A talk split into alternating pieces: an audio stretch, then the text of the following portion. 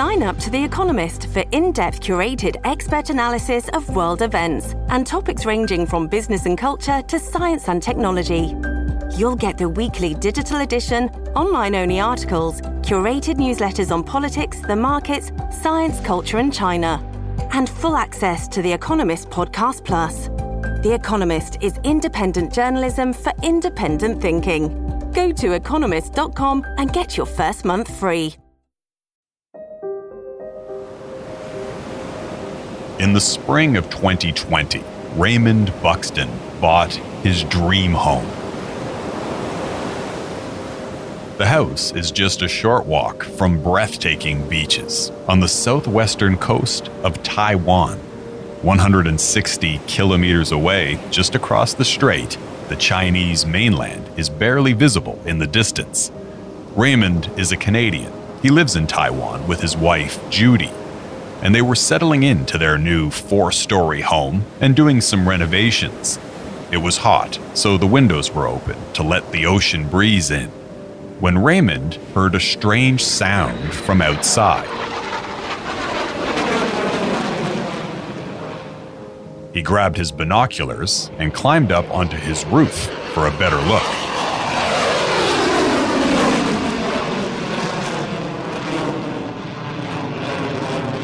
Raymond lives about 500 meters from a Taiwanese Air Force base, and he watched as several fighter jets took off. Further in the distance, Chinese warplanes, fighter jets, and nuclear capable bombers were heading straight toward them. The mainland Chinese trying to demonstrate to the Taiwanese people and to the Taiwanese government don't push us. This is how fast we can arrive here, and you know, we'll we'll make mincemeat out of you. I'm Jeff Semple, senior correspondent for Global News, and this is China Rising, Episode 8 Taiwan. Raymond Buxton is from North Bay, Ontario, and before buying that dream home in Taiwan, he spent five years with the Canadian military. But his career was cut short in 1999, Raymond was serving in Indonesia, flying in a helicopter when one of the engines died. He crashed into the ocean and broke his back. Due to his injuries, he was forced to retire. So Raymond went back to school, earned his teacher's license, and fell in love with a Taiwanese woman. They got married in 1998 and decided to move together to Taiwan. He says at the time, in the late 90s, few openly discussed the political situation. But today, tensions between China and Taiwan are impossible to ignore. In the 14 months since Raymond first heard those fighter jets flying near his home, they've become background noise. It seemed like every hour on the hour, you could hear F 16 and F 18 Tomcats scrambling from the airbase about a quarter mile away. It's become an almost daily routine. Chinese fighter jets fly close to Taiwan. Taiwanese planes respond, issue a warning, and eventually the Chinese jets turn back to the mainland. Provoke, retreat, repeat. It's military posturing. There's no other point they're basically saying, see, see how fast we can invade. Beijing considers Taiwan to be a breakaway province of China, which it has long wanted to bring under the rule of the Chinese Communist Party. But opinion polls show the vast majority of people in Taiwan consider themselves to be Taiwanese, not Chinese, and consider Taiwan to be an independent state A Chinese Defense Ministry spokesperson recently warned against what he called Taiwan's independence forces. 但是，我们必须坚决指出，搞台独是死路一条。Those who play with fire will burn themselves, he said. Taiwan independence means war. As if to underscore that point, the People's Liberation Army, the Chinese military, now regularly holds large scale military exercises simulating an invasion of Taiwan.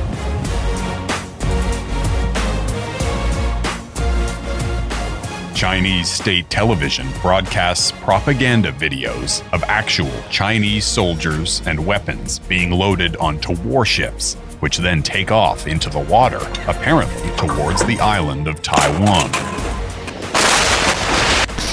During the exercise, tanks, artillery, and helicopters all open fire. Soldiers storm the beaches. These glorious soldiers marching to liberate Taiwan and so on and so forth. That's an intimidation tactic. But, you know, Taiwanese are not, uh, Taiwanese are very, very tough people. I mean, these people are a, a, a big island or a small island in a big neighborhood, in a very tough neighborhood. And, you know, they just came out with a poll recently from the Taiwanese news, and they said that it said that over 90% of people on this island identify as Taiwanese and a fight between the Taiwanese people and China could spill far beyond the island's borders. An island already determined to defend itself that could bring the US and China to war. The reality is that a conflict over Taiwan could easily turn into a nuclear war. To understand why a small island of around 24 million people risks sparking a world war, we need to quickly go back in time about 70 years. China, August 1945. The defeat of the common enemy, Japan, finds key areas of China held firmly by the communists. In the late 1940s, China was in the midst of a brutal civil war between the ruling nationalists and the communists. By 1949, the Chinese Communist Party had gained the upper hand, taking control of the mainland.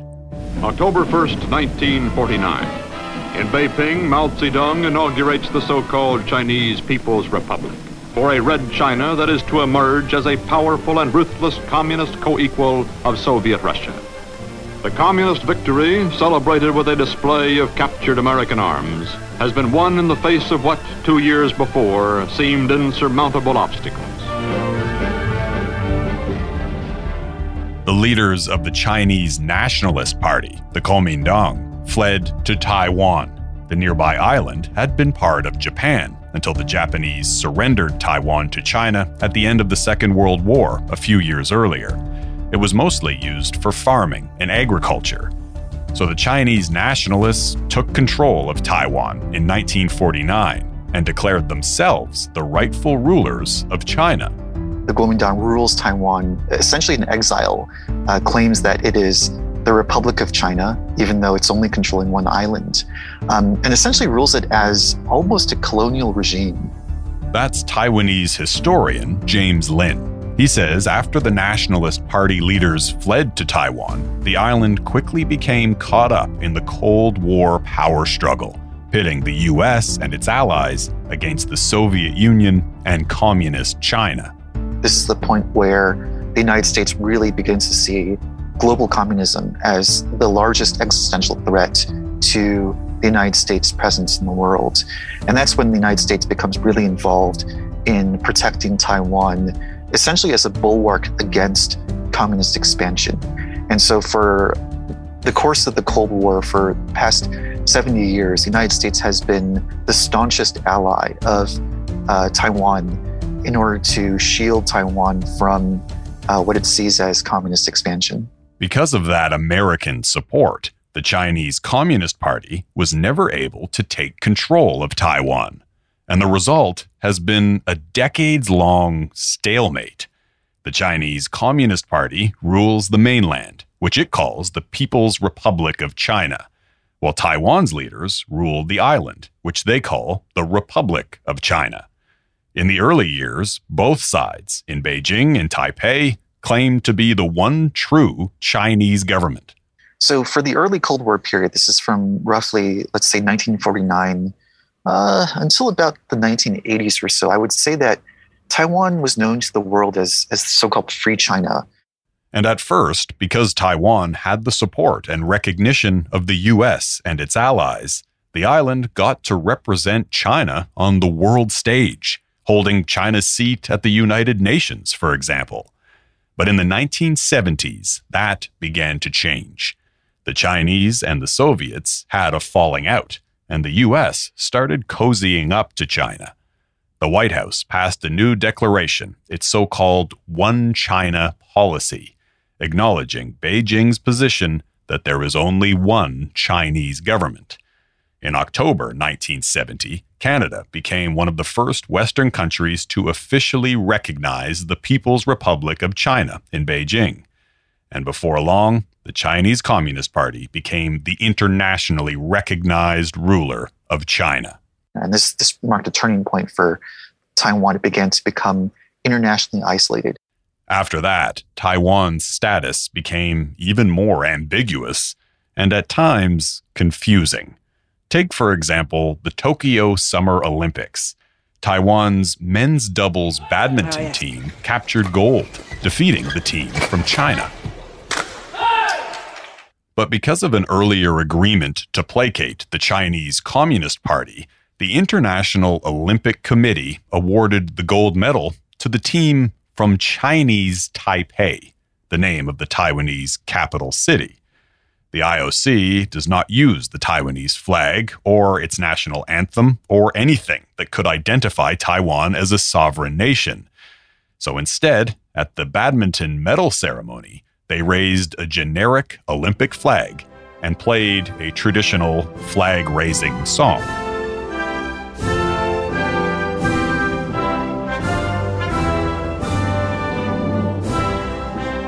Even world leaders have occasionally appeared to have trouble making sense of Taiwan's status. In 2016, incoming US President Donald Trump violated the One China policy by taking a congratulatory phone call from the president of Taiwan. Trump then tweeted his thanks to the president of Taiwan. The Chinese government was furious. This was a call put into me. I didn't make the call. And it was a call very short call saying, Congratulations, sir, on the victory. It was a very nice call. I asked Taiwanese historian James Lin to help clear up any confusion. How do you kind of, in very basic terms, explain in a nutshell uh, what Taiwan is and all, how what what we're left with, given given that sort of peculiar historical journey? Yeah, uh, in a nutshell, might be kind of difficult, but I think I'll, give it, I'll give it a shot. I think that um, we should see Taiwan as a decolonizing nation. It's one where it is caught in a current geopolitical struggle from uh, a very powerful neighbor, the People's Republic of China. But it has its own kind of cultural, social, and political identity that it wants to assert. Uh, and it wants to be seen as a nation state on the global stage. But because of this kind of geopolitical pressure, it isn't able to fully be a nation state. And that's the thing. Over the past 40 years or so, amid countless debates over its official international status, Taiwan has grown into a thriving capitalist democracy. I'm a Taipei based analyst with the uh, Global Taiwan Institute in Washington, D.C., uh, and the Macdonald Laurier Institute in Ottawa. Uh, I have been in Taiwan since 2005, and prior to moving to Taiwan, I was an analyst with the Canadian Security Intelligence Service in Ottawa. That's J. Michael Cole. The Quebec City native has lived in Taiwan for 16 years. It's very clear to people here, and they're proud of their democratic achievements. They are proud to be, you know, arguably the most vibrant democracy in all of all of East Asia uh, which serves as an example, as an inspiration for a number of countries uh, in the region where democracy is either suffering or inexistent. In Taiwan's most recent presidential elections in 2020, the independence leaning Democratic Progressive Party won re election by a landslide. Even the Beijing friendly opposition party is pro democracy and human rights. Uh, Taiwan was the first country to uh, legalize same sex marriage, of which they are very proud as well. Um, so, again, the trend lines are moving in completely opposite direction. The contrast with developments in China. He says most Taiwanese consider themselves to be an independent nation. Because Taiwan is already a sovereign state. Uh, it has its own currency, its own military, the ability to conduct uh, diplomatic relations uh, with the rest of the world. But Cole says even those in favor of Taiwan's independence are still wary of any attempt to make it official. They are okay for the time being, uh, existing in that in that status quo. There is a vocal but still small minority of people who would like the government to move towards a de jure independence, uh, possibly through a referendum, for example. Uh, but the current administration in Taipei is not interested in moving in that direction, knowing full well uh, that that could trigger uh, much more muscular action on the part of the of the regime back in uh, back in Beijing. And those fears of provoking a Chinese military response are growing by the day. China is flexing its military might, releasing through state media a flood of dramatic video clips like these. They show Chinese naval exercises that U.S. officials say are aimed to intimidate the people of Taiwan. In January 2019, the Chinese President Xi Jinping gave a speech marking 40 years since the Communist Party officially adopted its policy of unification with Taiwan. 都要认清台独只会给台湾带来深重祸害。Xi warned Taiwan independence can only lead to grave disaster. He urged Taiwan's people to resolutely oppose separatists and jointly seek a bright future of peaceful reunification. In the same speech, President Xi also put forward an interesting proposal, suggesting Taiwan could join China under a so called one country, two systems arrangement, just like Hong Kong. In the last episode, we covered how Beijing promised to ensure that Hong Kong, while rejoining China, would still maintain its autonomy and its democratic freedoms of speech and assembly for 50 years until the year 2047. But over the past couple of years, Hong Kong's one country, two systems has come under attack. We've only seen it go from, from bad to worse. That's Ryan Ho Kilpatrick. He's a Canadian who was born and spent most of his life in Hong Kong. And he was living there, working as a journalist until last January. I no longer feel safe going back there anymore. He, like thousands of others, fled Beijing's crackdown in Hong Kong, which has seen journalists, activists, and politicians arrested under China's new national security law. Kilpatrick now lives in Taiwan, where he says people have watched Hong Kong in horror. People in Taiwan now see one country, two systems promise as a fraud, and no one here is willing would be willing to accept that you know anymore as a deal to unify with China. J. Michael Cole, the Canadian security analyst in Taiwan, says the events in Hong Kong are fueling fears that they might be next. I do stay up at night sometimes. Uh, I mean, it, it, has gotten increasingly worrisome. So, over the past 18 months or so, we have seen increased military activity around Taiwan. Uh, we have seen hundreds of penetrations into Taiwan's air defense identification zone in the south, not its airspace, as is oftentimes wrongly reported in the news, uh, but still getting increasingly close to Taiwan. Uh, that is, there's a psychological warfare component to these activities to try to intimidate, to coerce Taiwanese public. Uh, but that also has not translated into, um, uh, you know, a drop in the willingness of the Taiwanese to stand up to defend their their way of life. The big question is: uh, Is that only signaling on the part of the Chinese regime, or is that, uh, we're, as we're seeing increasingly uh, in different analyses, is that indeed preparation for war? The prospect of war, of a Chinese military invasion, has loomed large over Taiwan for decades. Notwithstanding the fact that there is a growing threat of war in the Taiwan Strait, this has not led to uh, a sense of alarm such that would perhaps compel young Taiwanese to join the armed forces uh, or to build up a proper uh, reserve forces uh, in the eventuality that the Chinese would take action. And he says Taiwan's apparent apathy towards national defense is also due in part to the belief that if China did attack, the Americans would come to the rescue. Issuing a stern warning to Beijing, U.S. Secretary of State Antony Blinken has said that United States is concerned about China's aggressive actions against Taiwan. In March of this year, Philip Davidson, a top U.S. admiral in charge of the Indo Pacific Command, told Congress that China is preparing to make its move. I worry that they're accelerating their ambitions to supplant the United States um, and our leadership role in the rules based international order, which they've long said that they want to do that by 2050. I'm worried about them moving that target closer. Taiwan is clearly um, one of their ambitions before that. And I think the threat is manifest during this decade, in fact, in the next six years. If that happens, if China were to invade Taiwan, how would the U.S. respond? Secretary of State Antony Blinken was recently asked that very question on NBC's Meet the Press. It would be a serious mistake uh, for anyone to try to change the existing status quo by force. Are we prepared to defend Taiwan militarily?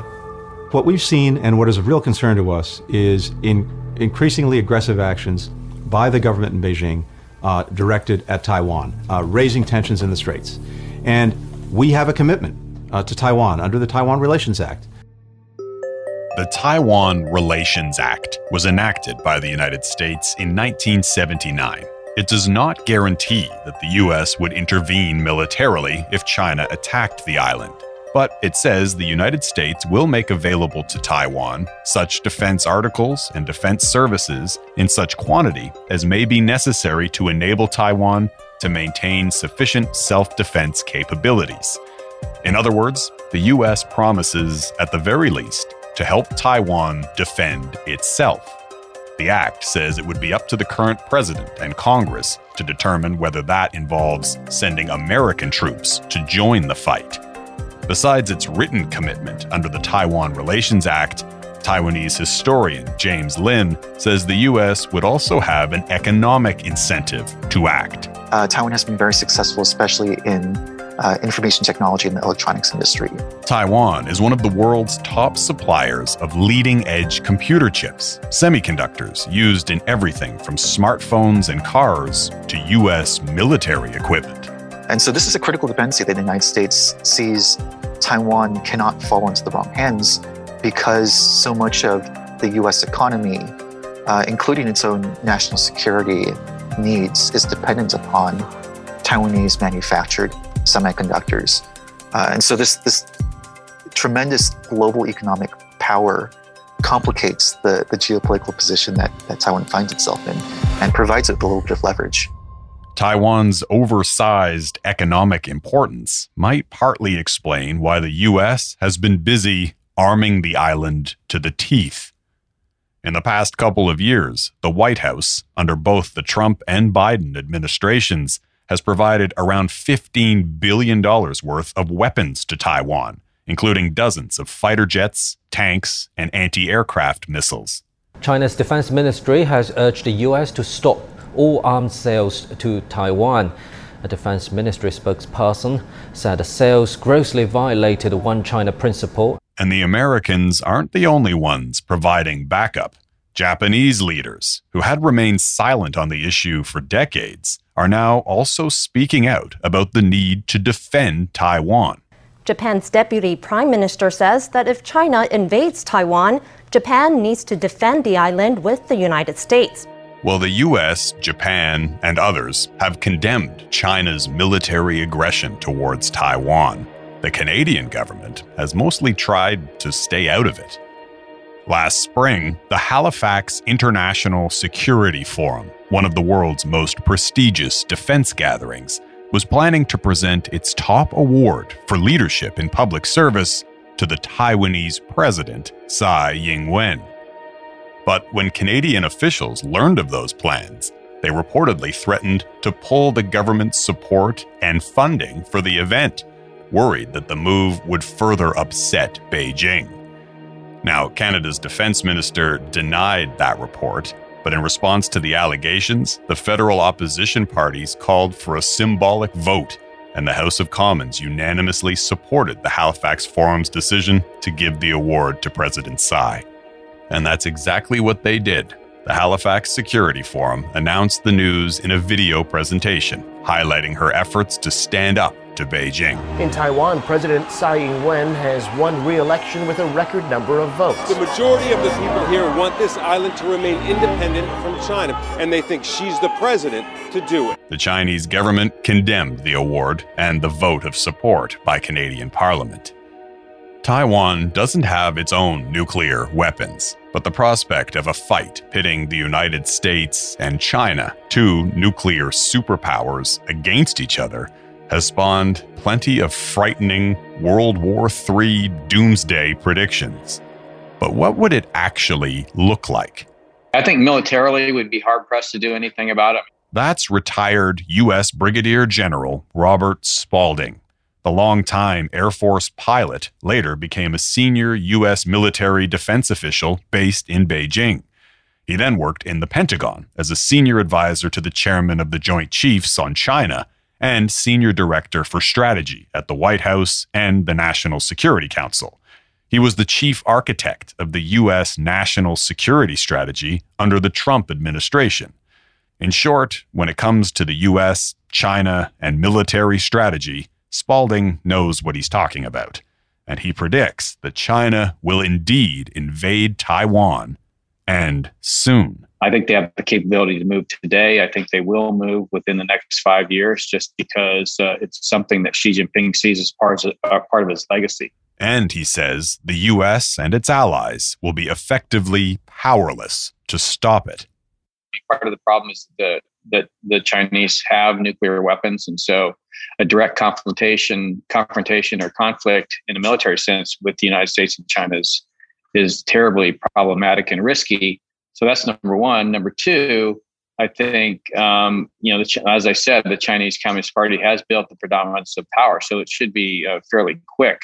What people don't understand is the Chinese have built up, you know, literally thousands, hundreds of thousands of munitions on their side of the of the Taiwan Strait, so they can reach out and touch every single uh, American base in the in the region and really take it out in, uh, with those weapons. So it's um, it, it, would be uh, impossible at this point for the U.S. to mount much of a defense of Taiwan using conventional weapons. Now they could, you know, essentially talk about our um, nuclear umbrella, but I don't think that becomes credible, um, particularly when you don't have nuclear weapons on the island of Taiwan. Late last year, the U.S. Air Force conducted a secret war game, testing how it might repel a Chinese invasion of Taiwan in the year 2030.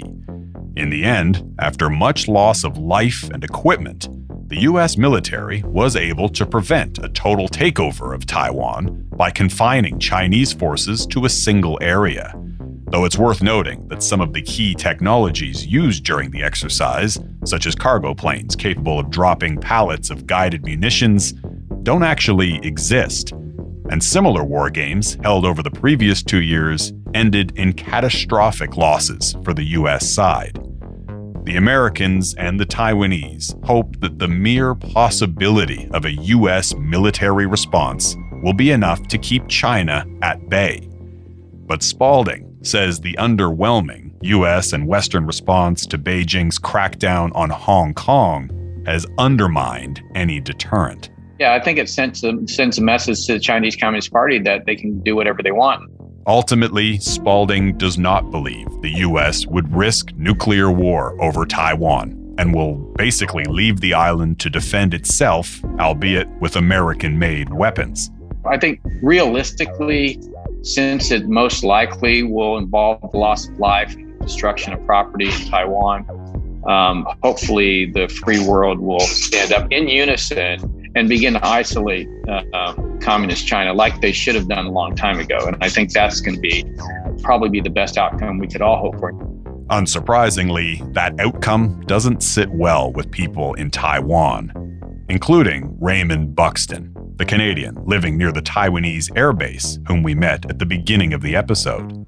Yes, I, I worry. Do I have any control of that? No. Uh, do I have any plans? Uh, should something happen? Yes. I have contingencies. But he, his friends, and family all believe that while war is possible, it's extremely unlikely. But to tell you the truth, Jeff, honestly, I really just do not think at this point in time. I mean, I, I read these articles in Bloomberg and the New York Times and the Economist and so on and so forth, and they got all these generals and these military experts and this and that and everything from Washington in the Pentagon being given briefs about the situation in Asia Pacific, and they're they're warning about a conflict and they're warning about imminent action and they're warning about this, that, and everything. But they're actually not even here on the ground with their ears open, listening to the people, sort of thing. I mean, Asian people do not want war. I don't believe in my heart of hearts that the Chinese want to risk war with Taiwan.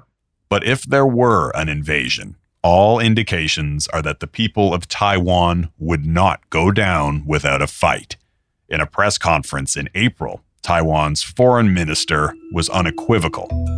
Uh, we are willing to defend ourselves, and it's without any question. And we will fight the war if we need to fight the war, and if we need to, uh, you know, to defend ourselves to the very last day, we will defend ourselves to the very last day. Raymond points to a public opinion poll last year that found more than three quarters of Taiwanese say they are willing to fight for the nation in the event of an invasion by China.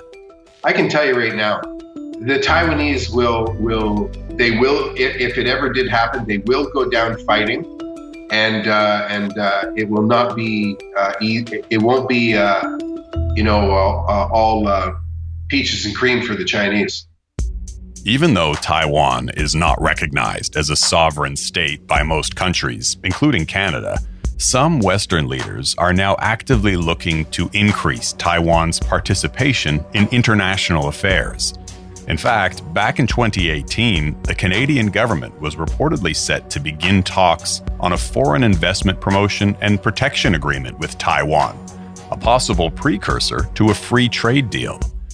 But those plans were derailed in December 2018 when Beijing arrested two high profile Canadians.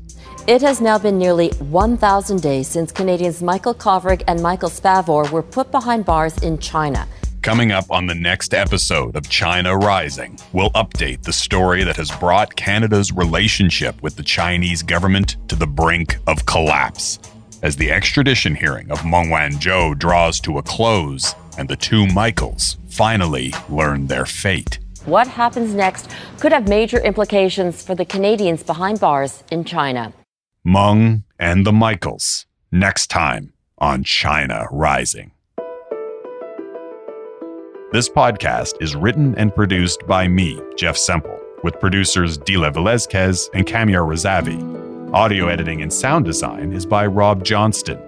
You can help me share this podcast by telling a friend. And don't forget to rate and review China Rising on Apple Podcasts or wherever you listen. You can find me on Twitter at JeffSempleGN, and you can email me at jeff.semple at globalnews.ca. Thanks for listening, and please join me next time on China Rising.